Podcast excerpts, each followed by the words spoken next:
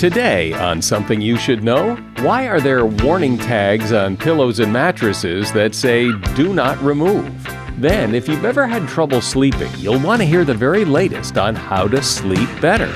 If there's one thing that I could tell people to get their sleep back on track, it's actually to maintain a stable wake time seven days a week. That is really critical for you know setting your circadian rhythm and making things more predictable for your body. Also, why employers should be handing out a lot more praise and compliments. And if you wish you could be more assertive but have trouble speaking up, I've got some great advice. When you're noticing that there's something pulling you away from being assertive, you identify what exactly is it that I'm afraid is going to happen. And sometimes when you do that, you realize, oh gosh, that, that's never going to happen. All this today on Something You Should Know.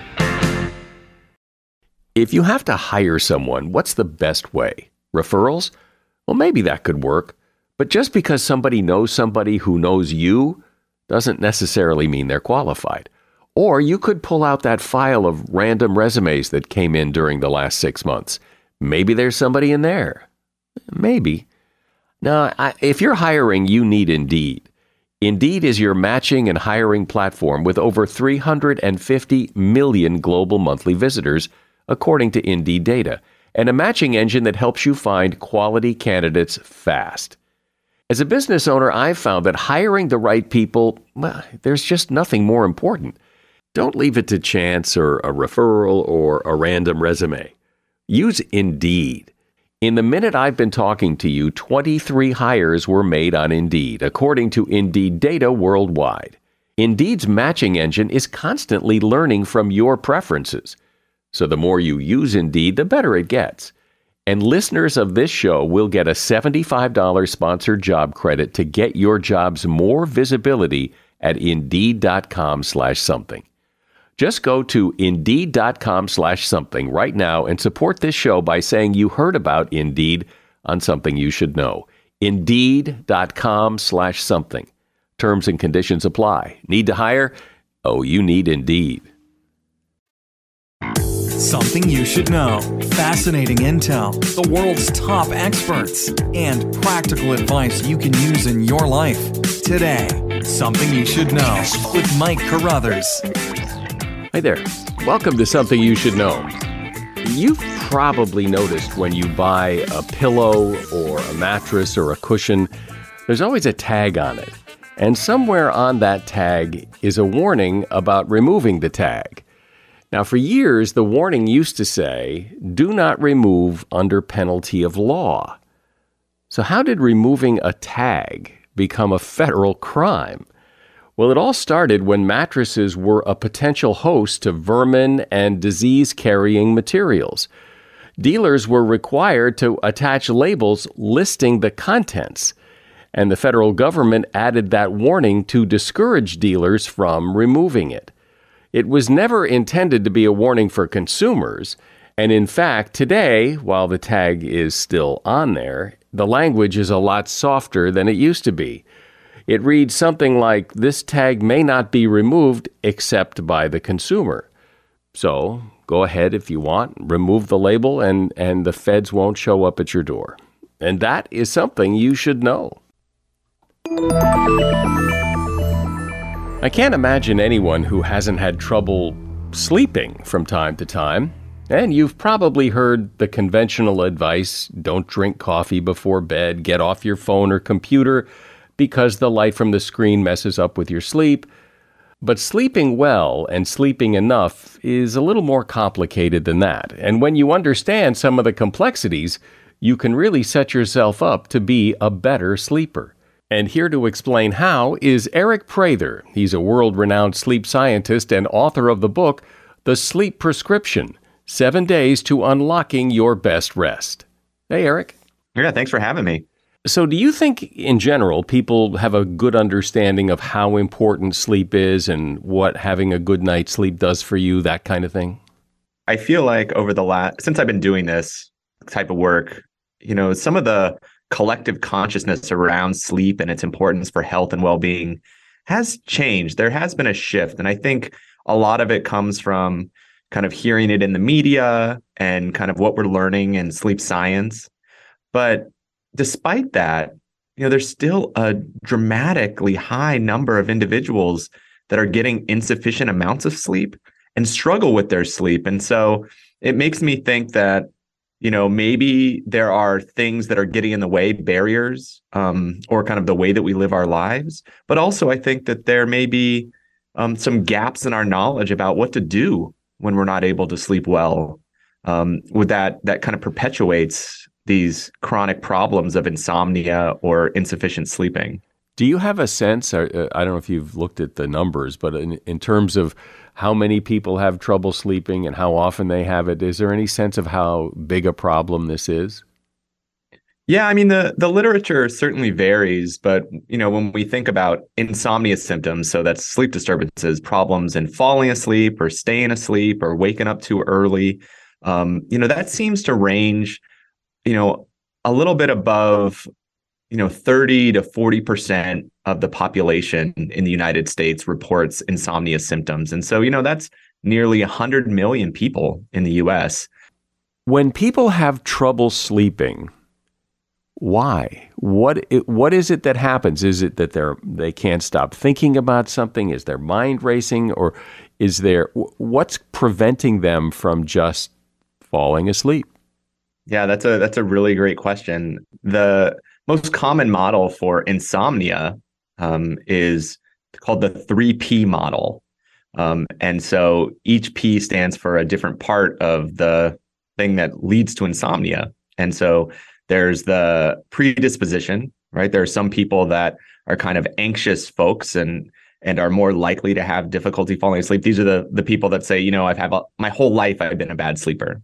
Um, and then there is a precipitating factor. That's the second P. And usually that's some sort of stressor that happens out in the world and, you know, can ma- make it difficult to, to fall asleep or stay asleep. And that's, of course, an adaptive response. I mean, we're built to kind of withstand lack of sleep to kind of get things done. I mean, talk to any parent uh, of, a, of a young child and, you know, it's certainly we can survive that. But then the, the final P is the perpetuating factors. And that is what is really ironic in how insomnia develops because what happens is that people tend to make a lot of choices that in the in the moment make a lot of sense um, you know things like you know if i have a bad night of sleep i'll i'll try to make up for it by sleeping in a few extra hours um, in the morning or i'll take a nap during the day or I'll get in bed really early because I don't know when sleep's going to happen. And those types of things, though they make sense in the moment, actually undermine how sleep works naturally. And then it it kind of feeds forward to becoming what, you know, what we know is kind of chronic insomnia or, insomnia disorder. Well, it's weird when you think about it because not sleeping isn't doing something, it's not doing something. But if people are not sleeping, then what is it they're doing? What is it that, that goes through their mind, or what is it that that they're doing that keeps them from sleeping? You know, I mean, I think the the unfortunate thing is like in the middle of the night when we're awake, it's not like our mind is filled with the best things happening in our life, right? It's not like, oh, how great is tomorrow going to be, or I, I this wonderful experience I've had. It's always these kind of negative things. It's things that like you know, worries about what we're doing tomorrow, you know, ruminations about things that you wish had gone differently, or, you know, as you mentioned, worrying about the fact that you're not sleeping. And like what does that mean? What you know how are you going to feel tomorrow? What happens as the minutes tick by and you're still not asleep? That really ramps up that anxiety. That ramps up our stress response which is incompatible with sleeping. And so it's it's often kind of a mixture of those sorts of things that happen when people are kind of in the quiet of the night and your brain kind of fills that vacuum of, of space with just busy, often negatively valenced thoughts. I imagine everyone has heard the warnings about the connection between screens and sleep, that the blue light from your your TV or your iPad or your computer or your phone that if you are looking at those things before you go to bed, that that will interfere with your sleep. Can, can you talk about that? Absolutely. So, you know, one of the key pieces of our sleep regulation is our circadian rhythm. Okay. And when the sun goes down and it gets close to bedtime, your brain starts releasing melatonin, right? Like lots of people have heard of melatonin. It, you know, it's often a supplement that people use, uh, but you know, we make it, and it, it's, you know, it's released from our pineal gland in our brain. Um, one of the things that happens when people are exposed to blue light, that frequency of light, is it can actually shut down the release of that hormone. And so the thought is that, you know, when people are exposed to that, it actually makes it difficulty difficult to fall asleep because you don't have this melatonin release. And there's some some kind of compelling science to suggest that that can happen physiologically, and some people might be more uh, sensitive to that than others. My concern is that there is a lot of focus on the blue light, uh, and so you know devices have now have night shift filters where you we can kind of filter out that or there are glasses that people can wear that will protect them from that. But when it comes to sleeping it's often the content that people are consuming that is actually engaging their brain and keeping them from falling asleep. So even when the blue light is taken out of the equation people have difficulty falling asleep when they're on social media when they're um, on their computer working when they're watching engaging shows. I mean, I I certainly um, have engaged in those sorts of things, and and you know, it, it, can be difficult to to fall asleep, and and part of it is, or a big piece of it is that, you know, particularly when it comes to the internet and social media, it's developed and designed to keep you engaged, right? It it activates that reward system in your brain that keeps you coming back, and that experience is you know the enemy of sleep right? Sleep is something about kind of letting go and and not engaging in those sorts of activities. And so it, it's not just about blue light. You know there is certainly some evidence to suggest that it can get in the way and it certainly can uh, downregulate your melatonin release but you know if i had to put my money on a on a thing to to work on when it comes to those types of activities it would be around the content you know, I've often thought that when people have trouble sleeping, they kind of approach the problem the wrong way in the sense that they think about what what am I doing wrong? What's the, what's the thing I need to avoid in order to sleep better? Rather than look at the question of okay, if I really want a good night's sleep, what are the things I need to do to facilitate a good night's sleep? So, what are they? I think the really important things that in kind of shifting how people think about their sleep is that sleep isn't something that you make happen, right? Sleep is something that happens to you, it kind of washes over you. And so oftentimes the effort that people put in and the angst that they experience to try to make it happen actually really gets in the way of it happening naturally. But, you know, on any given night, there are obviously things that you can do to kind of put yourself in the best position to have a restful night's sleep. The first is, you know, ensuring that you have an ample transition, right? We need to demarcate the the time from the day to when you're kind of winding down for for for bed. Um, and you know, one of the things that I see so regularly is that you know people treat their brains as if they're their laptop computers where you can just kind of shut the lid and it turns off and then you go to sleep. And it turns out that's just not how it works you know? And so you know i really suggest that people carve out a good transition time. And this is you know range an hour maybe 2 hours where you can really relax and do something you know kind for yourself things that are positive and kind of low arousal kind of relaxation type um, activities. And those can be personal, but it's really important to have those in place as it will cue your body that it's time for rest and you can get the restorative sleep you need. The second thing is that you don't want to go to bed unless you're sleepy.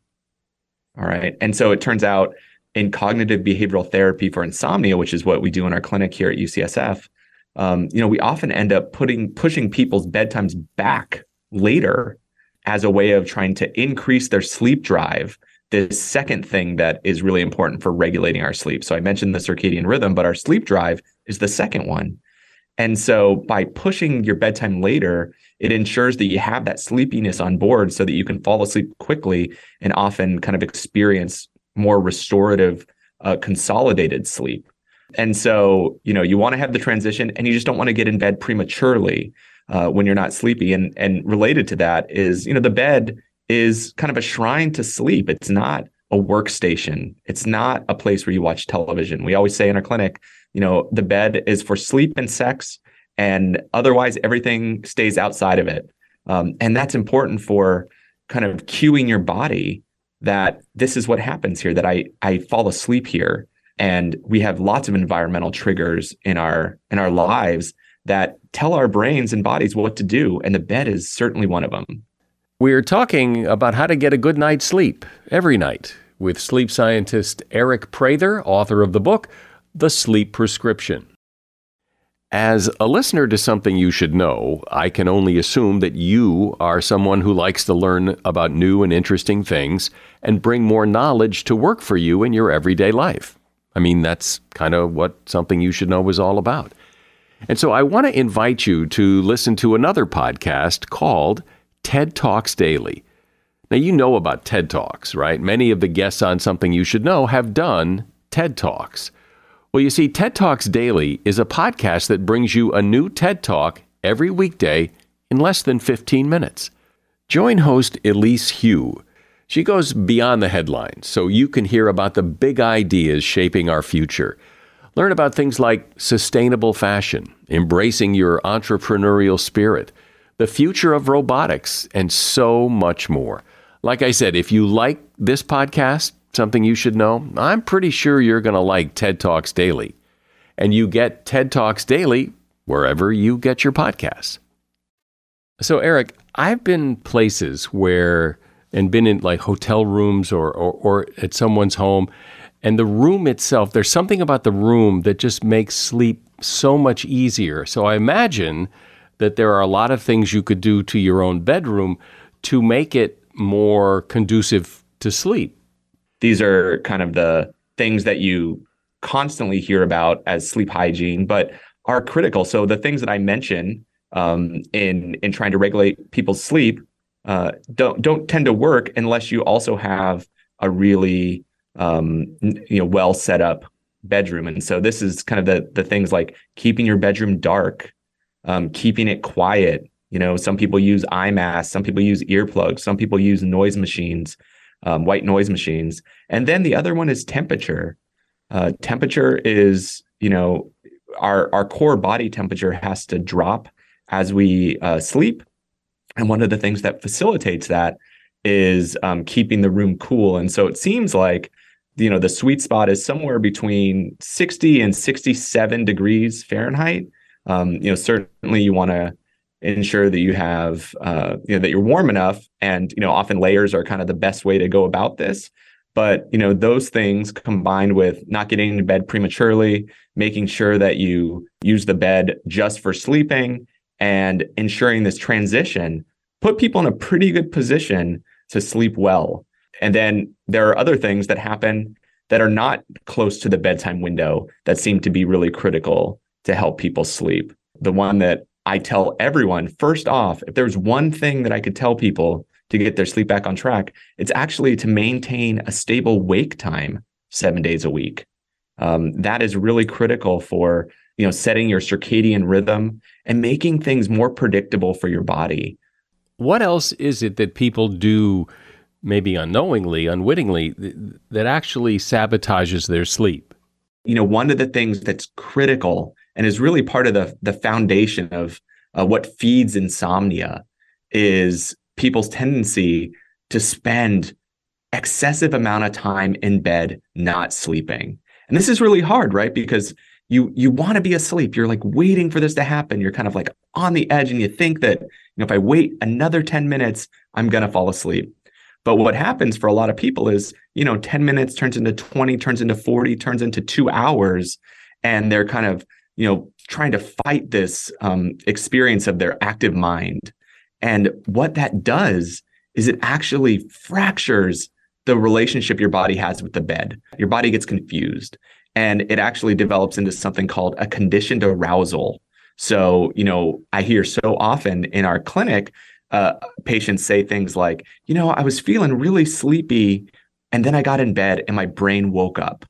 And that can happen both when you go to sleep, but also in the middle of the night. And it it changes the experience. And so what you need to do is actually get out of bed. Um, and it's it's challenging. No one no one loves doing this, but it's important because once you get out of bed, you do something quiet, relaxing, and then you want to get back in bed and and try to go to sleep again. And what that will do is it will repair the relationship of kind of sleepiness and the bed. And over time will will help you sleep more soundly. How big a problem is it when you mess up a night's sleep? People worry that, oh, I'm not going to be able to function. It's going to be terrible. I'm going to be, you know, prone to accidents because I didn't get my eight hours. And and we did a, a thing here the other uh, not long ago on an episode, a quick thing about placebo sleep. That if people think they slept well, they tend to do better, and if they think they didn't, they tend not to. But what's the what's the damage done from a bad night's sleep? Yeah, that's a, I mean that's a great question and that's a great point around placebo sleep. You know, certainly at kind of the extreme ends, uh, the extreme end of sleep deprivation, there is it's clear that you know our faculties are damaged, right? Uh, you know, cognitively, our reaction time, um, all of those sorts of things. Our mood is impaired, but oftentimes you know people do better than they think and that that that's a really important part of helping people with insomnia is kind of tracking the data on you know when you had a bad night of sleep like how'd you do during the day? And when you had a good night of sleep how'd you do during the day? And it turns out if you track that over time you know our sleep doesn't necessarily play a huge role in our functioning during the day just in in kind of normal day-to-day things. Um, so you know that that that can be really important evidence for people that they not they don't need to be so distressed about a bad night's sleep because they're common. They happen to everybody and we're actually really resilient against it and that's just an important point to to have people understand. And uh, uh does it work that if you have a bad night's sleep does that maybe help the next night go better because you're much more tired because you didn't sleep the night before? Or does it actually make it worse because you, you you're now developing like a pattern of not sleeping at night? Yeah, it's definitely the former. I mean, you know, our body is really good at compensating for lost sleep. So, for for instance, if we deprive someone in the laboratory, which we do here, um, and they don't get to sleep, the next day when they sleep, when we allow that, their sleep you know they they go into deep sleep much more rapidly and their sleep is more consolidated because your body is trying to make up that uh, that lost amount. I think that the challenge is oftentimes that people are having bad nights of sleep consistently and and then they are able to sleep the next night. They don't want to go to bed prematurely right? You don't want to kind of like go to bed several hours earlier typically because you can only make so much sleep. And so if you go to bed too early, your sleep is likely to be fragmented or you're gonna um, you know you're gonna wake up way earlier than you wanted to because when you lose sleep you don't necessarily your body doesn't make up the same amount the following night right? Just the quality has changed. So there are little rituals people have you know when they can't sleep you know drink some warm milk or eh, whatever they are. Is there any sense that those are effective or not? You know, unfortunately, we don't have a lot of great data on that uh, to understand how much of that is placebo. Um, my guess is that it's it, there may be a little bit of an active ingredient, but um, just the rituals uh, seem to be really important for people to let go and be able to sleep uh, more soundly. Caffeine, however, we do know quite a bit about. You know, caffeine certainly can increase uh, alertness, but it, it's in our system for a long time. And so, you know, caffeine has a half life of about six hours. And so that means that, you know, after six hours, half of it is still in your system. So if you have a double espresso at 4 p.m., at 10 p.m., you still have a single espresso in your system. We know that that can keep people alert. It can make it difficult for them to fall asleep. And if they fall asleep, their sleep is often lighter or more fragmented. And so the quality seems to suffer. as a consequence. Well, I think everybody has beliefs about sleep and what works for them. And, you know, it, it's a, certainly a universal experience. We all have to sleep. But it's good to hear from, you know, a sleep scientist about the science of sleep and what works and what doesn't in getting a good night's sleep. I've been talking to Aric Prather. He is a sleep scientist and author of the book, The Sleep Prescription Seven Days to Unlocking Your Best Rest. And there's a link to that book in the show notes. Thank you, Aric. Yeah, thank you. Thank you. How many times have you looked back on some interaction with someone and said to yourself, I wish I'd stood up for myself. I wish I'd been more assertive. So, what does it mean to be assertive? How do you assert yourself without being aggressive or obnoxious? And what are the benefits of being assertive? Well, someone who knows a thing or two about assertiveness and has researched the topic pretty thoroughly is psychologist Randy Paterson. He's author of a book called The Assertiveness Handbook How to Express Your Ideas and Stand Up for Yourself at Work and in Relationships. Hi, Randy. Welcome. Oh, glad to be here, Mike. So I think everyone knows what assertiveness is when they see it in someone, but but what is it exactly? How do you define it? Assertiveness is essentially the act of controlling your own behavior in the dance between you and another person in such a way that you're controlling yourself. You're not controlling the other person. That's more of an aggressive stance. They're not controlling you. That's more of a passive stance. But you are able to state uh, what it is that you need. You're able to set boundaries and you're able to defend them. And why is that so hard? Why why do people have such a problem standing up for themselves and doing and doing what you just said? Well, there's so many different reasons. Uh, one would be stress. The stress response is also known as the fight or flight response. Fight leads us into aggression. Flight leads us into a more passive way of responding, sort of an avoidant uh, stance. The passive uh, stance and so the more anxious we are in these situations, the less able we are to be properly assertive. A second is other people. Uh, we've often been setting up other people to expect that we have no boundaries for our entire lives. And then when we set them, they think, oh my gosh, what's going on here? And they try to get us to change back. Yeah. And a third major area is all of our beliefs about assertiveness. We, you know, we think that it's impolite to be assertive or that it's aggressive to be assertive, or that all, all assertiveness is is watered down aggression. A variety of different beliefs can keep us away from simply stating what we think, what we want, what we're willing to do, and what we're not. There are people, though, you're probably one of them. There are people who seem to, to nail this, that seem to be very assertive you know exactly where they stand, and they tend to be people we admire. It, it, it, the, the, they tend to be people that seem confident and assertive, and but but yet we have trouble doing that. Yeah, I, I, it's mostly a matter of of rehearsal, and in fact, I would say that I'm not uh, a natural. I don't think anybody is really born with this. Uh, some people might have been born with more of a tendency toward it than me. But I've often said that when you're when you're learning from someone, you don't want to learn from a natural because they'll just say things like, "Well, you know, just do it. It's easy. It's right. perfectly straightforward." Yeah, right. right. You want somebody who actually had to learn. But you're quite right. I mean, when we think about uh, uh, uh, assertive people, we they're often people we admire. And so one of the tricks is indeed to think of those individuals like who is it that i admire not because they're so hard-edged and nasty but because they're able in a kind compassionate clear way to set their boundaries without you know being grossly offensive all of the time uh, and without it being deadly serious. John I need you to understand my boundary around who steals the pencils from my. It doesn't have to be like that. You can be much more casual. By saying what? Like, like what would what, how that example? What would you say differently? John, uh, I can show you where the pencils are in the storage cupboard if you'd like. Might be a perfectly assertive thing to do. Another would be, I need the pencils, so do leave them here. Oh, I like that. But but you don't really address the issue of that he's stealing your pencils.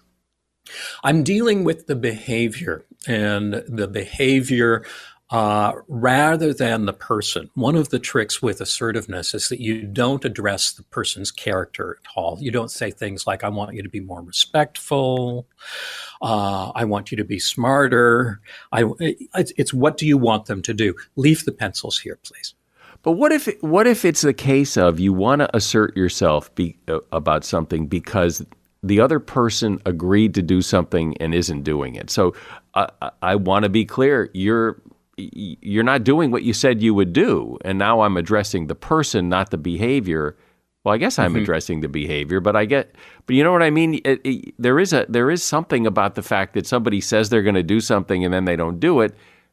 It's time to talk about the person. Yeah, uh, although, even in a situation like that, and this is where, you know, it can be a little bit tricky to figure out, okay, how am I going to address this and why it's often important to think it through before you're in that situation.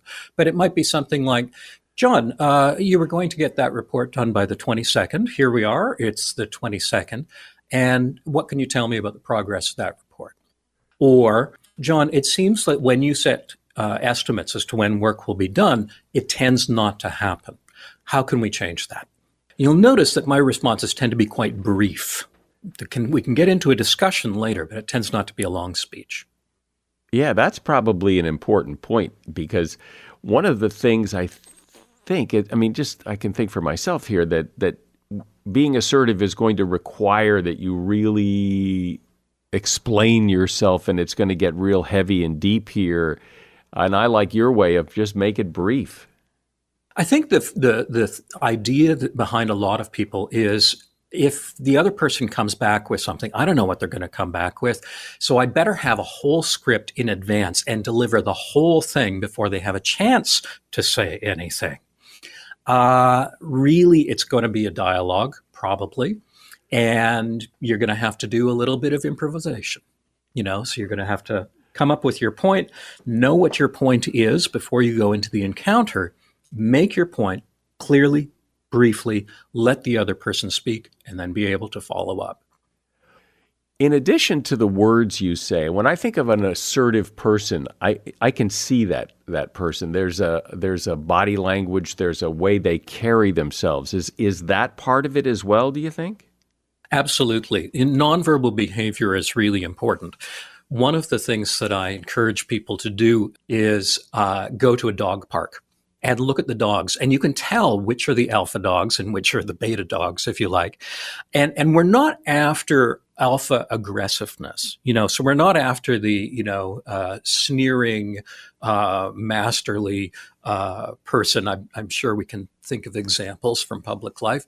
Um, but uh, we're after something that's kind, clear, and as though we are treating the other person like an equal.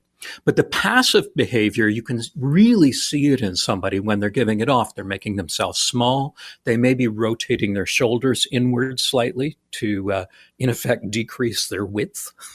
they may be decreasing their height by hunching down and turtling their neck a little bit. Uh, they may be looking up from under their eye, uh, uh under their eyebrows. An aggressive person, of course, may be leaning in, making themselves look large as though they're dealing with a marauding cougar or something, uh, and spluttering, or they may be pulled back. My perfect example of this is Severus Snape from the Hogwarts movies, the, the Harry Potter movies.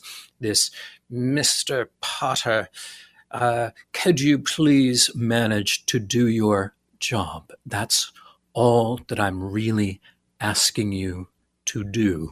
It's quite, you know, pulled back, uh, fluent, and icy.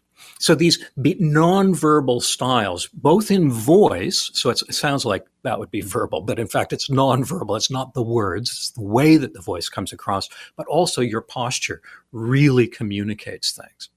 Do you think Professor Snape is assertive or aggressive? No, no, that's a, that's that's icy aggression. Uh, so there's a sort of hot aggression and cold aggression, and Snape is a great example of cold aggression. He's probably the the one that more people are familiar with than anything else. I'm trying to think of a good example of hot aggression, but sort of the you know red faced, spluttering person who begins losing their facility with the language. And how do we refer to those aggressive people? We say that they've lost it. It what it? What's the it? The it is control. They've lost control over the situation. They've lost control over themselves. Even though the point of aggression is to gain control, it actually loses it. The assertive posture is much more relaxed, look much more casual. You look at uh, coworkers, and if you had the volume turned down on a video, you'd think, "Oh, these are two friends talking about something." You know what's really interesting to me as I hear you talk is I think one of the reasons that people are afraid of being assertive is that they haven't been. And so because they haven't been with in a with a particular person or in a particular situation, there's been a lot of water under the bridge and now there's some anger and some aggression aggressive feelings. But if they had been assertive in the very beginning, it would have been easier. You're absolutely right. It would be easier if we could set these things out at the beginning, but you know, for a lot of us, you know, we've been in the same family, the same marriage, we've had the same kid, we've had the same parents, we've had the same boss, we've had the same coworkers for years. How do you change it now? Um, well, one of the emotions that we associate with the passive style is fear, of course. It's fear of counterattack, fear of other people's aggression. But the hidden emotion is indeed exactly what you say. It's resentment. Because, you know, these people, they keep dumping work on my desk on Friday afternoons. I can't believe that they're so inconsiderate. This is such a toxic workplace, and so on and so on. That that resentment gets in the way of doing anything assertive. Yeah, because if, if you don't tell people what your boundaries are, well, then how are they going to know what they are? And and also, it seems that you know the longer you're not assertive, the harder it is to be assertive. That people kind of peg you as well. He's a kind of a passive person, so I don't really need to worry about him. Yeah, I mean the resentment comes from you know wishing that people were different, wishing that people would respect our boundaries, despite the fact that we've never told them what our boundaries are. Uh, and we need to recognize that yeah, expressing this anger is not going to have any utilitarian purpose whatsoever. It's not going to help in any any sense, and that really, why is it that uh, the people around me are using me? It's probably in large part because I allow myself to be used. And so, as understandable as the anger is, spraying it outward toward them probably is not going to lead us forward. We need to sort of swallow it, maybe beat up a pillow somewhere else, uh, deal with it in some other way. But in this relationship, changing what we're doing, I need to adopt a more assertive style, which is much more calm and much less uh, emotive, I think. I would imagine one of the things that keeps people, that holds them back from trying to be more assertive in any situation, is fear of fear of what will happen if I do this. What will the other person, how will they react? How will I react to their reaction? What will will the whole thing get out of control? And if I just stay passive, then you know, no no waves are made and everything stays nice and calm. Yeah. Well, one of the things that we advocate is that when you're noticing that there's something pulling you away from uh, being assertive, you identify what that fear is. It's very hard to let go of a thought, and thoughts are predominantly what drive fears. It's hard to let go of a thought until you know what it is because who knows? You haven't looked inside the box. Like, is it a valid uh, thought? So, really use your fear and use that almost like the um, the thread on a fraying sweater and pull on it and pull on it and pull on it and see if you can get at the thought. What exactly is it that I'm afraid is going to happen? And sometimes when you do that, you realize, oh gosh, That's pretty unlikely. That's that that's never going to happen because you can use your critical faculties on it now that you can actually see what you're thinking. It also seems that underlying a lot of the lack of assertiveness is the thinking of, well, what's the point? If I bring this up, it's going to cause all kinds of problems. Well, just why bother? It's just not worth it. Yep. And if you were in my consulting room, I'd say you are exactly right. It's going to take so much time, so much effort. You're going to have to think through exactly what to say. I'm going to advocate that you rehearse it in front of a mirror.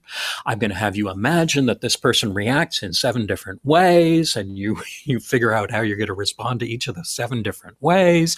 It's what for a movie, give me a break. It's so much easier just to give in this time. But are you going to be happy giving in in this way every time for the rest of your life? Do you find in working with people that that the more they do this, the easier it gets, or is it really always a bit of a very conscious, hard effort? Yes, and yes learning assertiveness is very much like learning any other skill. It takes you out of your comfort zone. And the first little while that you do it, and frankly, with assertiveness, often for quite a while, it feels unnatural. And it doesn't feel like it's just flowing smoothly out of you. Uh, you need to actually plot it out a little bit. And um, I think that's how we learn anything that feeling of being outside my comfort zone. That's, that's the feeling of my life growing. What about when you want to be assertive with someone who is also being assertive back at you and your assertivenesses don't mesh? What so so now you're kind of in a an, an assertiveness struggle. Yeah, well, that's an ideal situation. In fact, if if both people are are using an assertive um, stance, typically what it means is that they're both remaining calm. They're both figuring out what it is that they actually want. They're both defining the limits on their own behavior. And uh, so actually conflict resolution becomes much, much easier. It's much harder if one person is being assertive and the other one is being aggressive. So generally speaking, these things tend to go better. But it may be that in setting your own boundaries, you realize that there is some kind of fundamental disagreement with the other person. And at that point, you have to figure out what, what you're willing to do. Uh, I've been using this silly movie example, is a very low wattage example, I realize. But it might mean, hmm, well, I'm going to go see this movie and you can go to whichever one you want. In other words, I'm going to control my own behavior and not yours. What's the connection, do you think, between the lack of assertiveness, the, the difficulty or inability to, to be assertive, and the lack of confidence? Are they intertwined? Yes, they are intertwined. And in many people's minds, what they really need is to develop the confidence, and then the assertiveness will come. And what I suggest is that confidence is always a um, an outcome, not a cause. Confidence is the result of setting proper boundaries. It is the result of practicing new skills. Uh, imagine a person deciding they wanted to go swimming. They've never been in a swimming pool before, but I'll get into that pool the moment I feel confident. Well, you're never going to get into that pool. You will feel confident after you've been in the pool unconfident for a while. So confidence and, and assertiveness are very, very much linked. But if we wait for the confidence, the assertiveness will never come. When somebody wants to be assertive in the moment, when they're trying, what is it that they should keep in mind about what they're trying to accomplish here? To control yourself, your own behavior, and in effect, to be giving up on controlling other people's behavior. Um, we often want to change the steps that other people are making in this dance. And what we need to do is refocus on our own feet and change our own steps instead. It's an ecological system. You change one thing, others will change as a result. You need to change what you have control over, and that's you. Well, it's a topic I think everyone has thought about. And I like how you made the differentiation because I think what you said was that people sometimes think that being assertive is kind of a watered down aggressive. But as you pointed out, those uh, aggression and assertiveness are two mutually exclusive things. I've been talking to Randy Paterson. He's a psychologist and author of the book, The Assertiveness Handbook How to Express Your Ideas and Stand Up for Yourself at Work and in Relationships. And there's a link to that book in the show notes. Appreciate you being here, Randy. Thanks. Well, thanks, Mike. This has been really fun. If you're the boss, you may want to hand out some more compliments today. There is a study that revealed that employees who receive positive feedback are more successful. For the study, adults were divided into three groups and asked to perform the same task as fast and accurately as possible. Once completed, the first group received praise and compliments individually. The second group had to watch others receive compliments, and the third group was on its own to self evaluate. When asked to perform the test again, the group who had been praised individually significantly outperformed the other two. The researchers explained that the brain perceives that compliment as like a mental paycheck. Most people tend to work harder when they feel valued, and that is something you should know. Ratings and reviews for podcasts are kind of like the fuel, and we always appreciate more fuel. So please Whatever platform you're listening on, you can probably leave a rating and or review and it would be greatly appreciated. I'm Mike Carruthers. Thanks for listening today to Something You Should Know.